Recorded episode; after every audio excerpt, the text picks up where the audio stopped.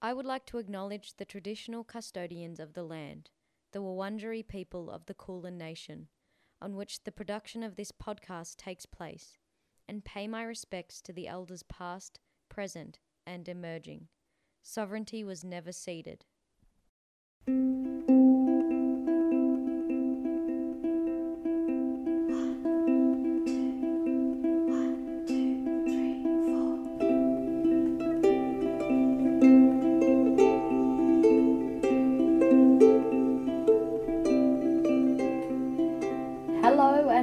Welcome to episode two of Learn the Language. My name is Kayla Hamill and I am feeling alive, y'all. In this episode, we are going to dip our toes into a massive discussion I had with my friend Mads. I recently asked Mads to send me some audio of her describing herself, and this is what I got.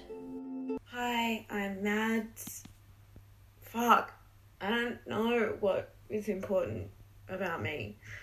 Um, ah, shit. Oh, I don't know. Ah, bless you, Mads, you sweet, sweet little pea. I kind of love how stressed um, people get when they're asked to record themselves.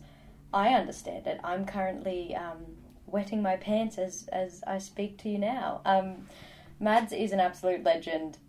I don't know. I don't know if you could gather that from the audio she sent me, but she is one of the most beautiful, wonderful people I know.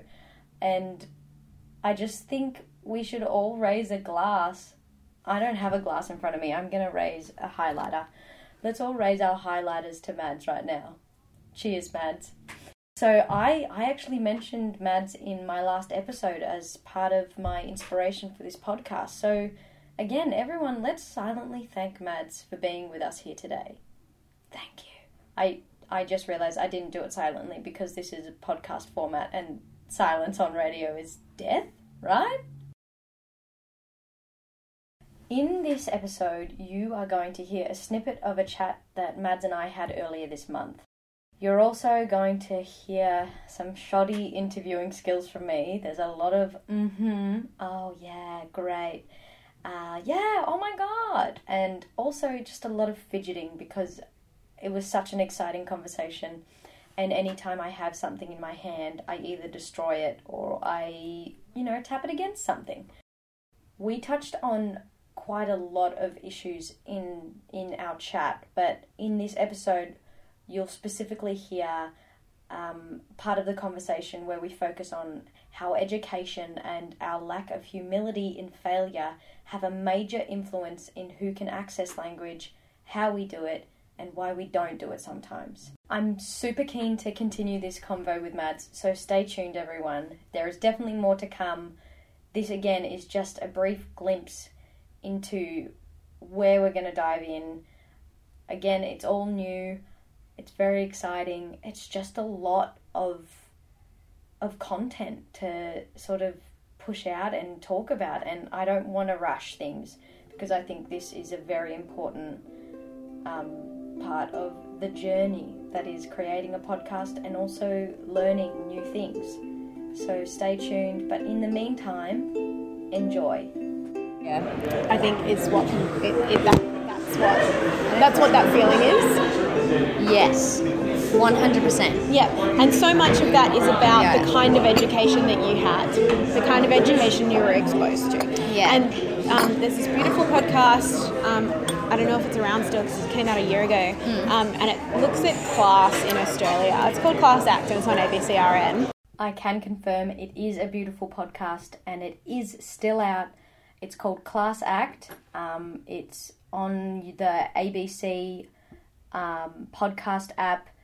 RN will do it. Just Google it, or you can find it on most podcasting platforms. It's brilliant, and you know, I had to listen to it multiple times, but it just gave so much clarity. So, highly recommend. Mm-hmm. um, and it explores class in all of its different sort of like causes and effects on human life. Mm. And one of the things that they sort of explored was education and how how early learning can affect your education Yeah. all the way through. You know, mm. so they've done all these. I'm paraphrasing and potentially getting this wrong, but they've done studies into how being read to as a child betters your chance of higher education. Yeah, And so if you examine that from a class perspective and you've got potentially two working parents who are, you know, working 45, 50, 60 hours a week, they don't have time to read to you as a child. no, yeah. You know, and potentially you're not getting read to in childcare or whatever.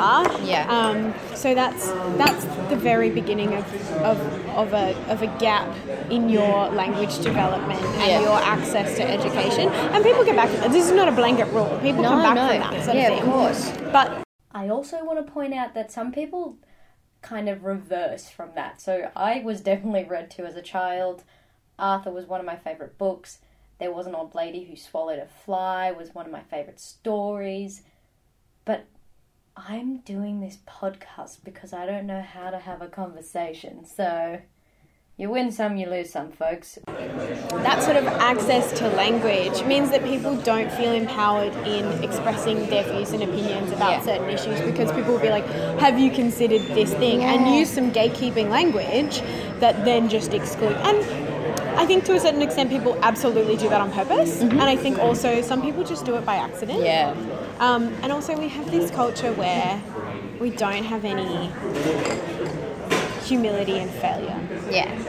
failure is one of those things that we in, as a society believe is makes you a bad person. You know, it's linked to moral value. Yeah, and no, it shouldn't absolutely. be because how learn if you don't fail? Yeah, exactly. You know, and that's something that I really struggle with a lot. Like, oh my god, every Yeah. day at uni, I'm like, I don't feel smart enough to be here. Yeah. And I've spoken to people who've also had sort of like less prestigious high school education. Yeah. Um, and they felt that way as well because I studied art at school. I did textile design, Yeah. and also I went to an underfunded government school. Yeah. There wasn't an option to do history. There wasn't an option to do philosophy. I don't have the grounding of knowledge that someone who went to a private school or even a state school in a more Yes. affluent suburb Yeah. has. You Yeah, know? yeah. So I really often feel out of my depth, Mm. but that's because I wasn't given the grounding in the language Yeah. that shapes these kinds of Yeah. debates. Everyone, know, that you can express your own sort of like lived experience and be like, this is an issue for me, but the language, the gatekeeping, you know, stops you from being able to expand and link that to other people's That's experiences yeah, no, and, and absolutely. broader global issues. Yeah, because I. So there you have it, folks. That is the end of episode two of Learn the Language. I hope something resonated with you, and I hope nothing was too triggering. Um, I am finding that I'm learning so much about myself and my surroundings whilst doing this and creating this. I'm very excited to see where it's going, and of course, we are not leaving that conversation there. We will, um, you know, dive into it much later on, and that's kind of a scary thing, but exciting. You know, it's probably going to hit close to home for quite a few people who are tuning in, and also some people who will go, "Oh, that's a thing." So everybody's welcome to this kind of party.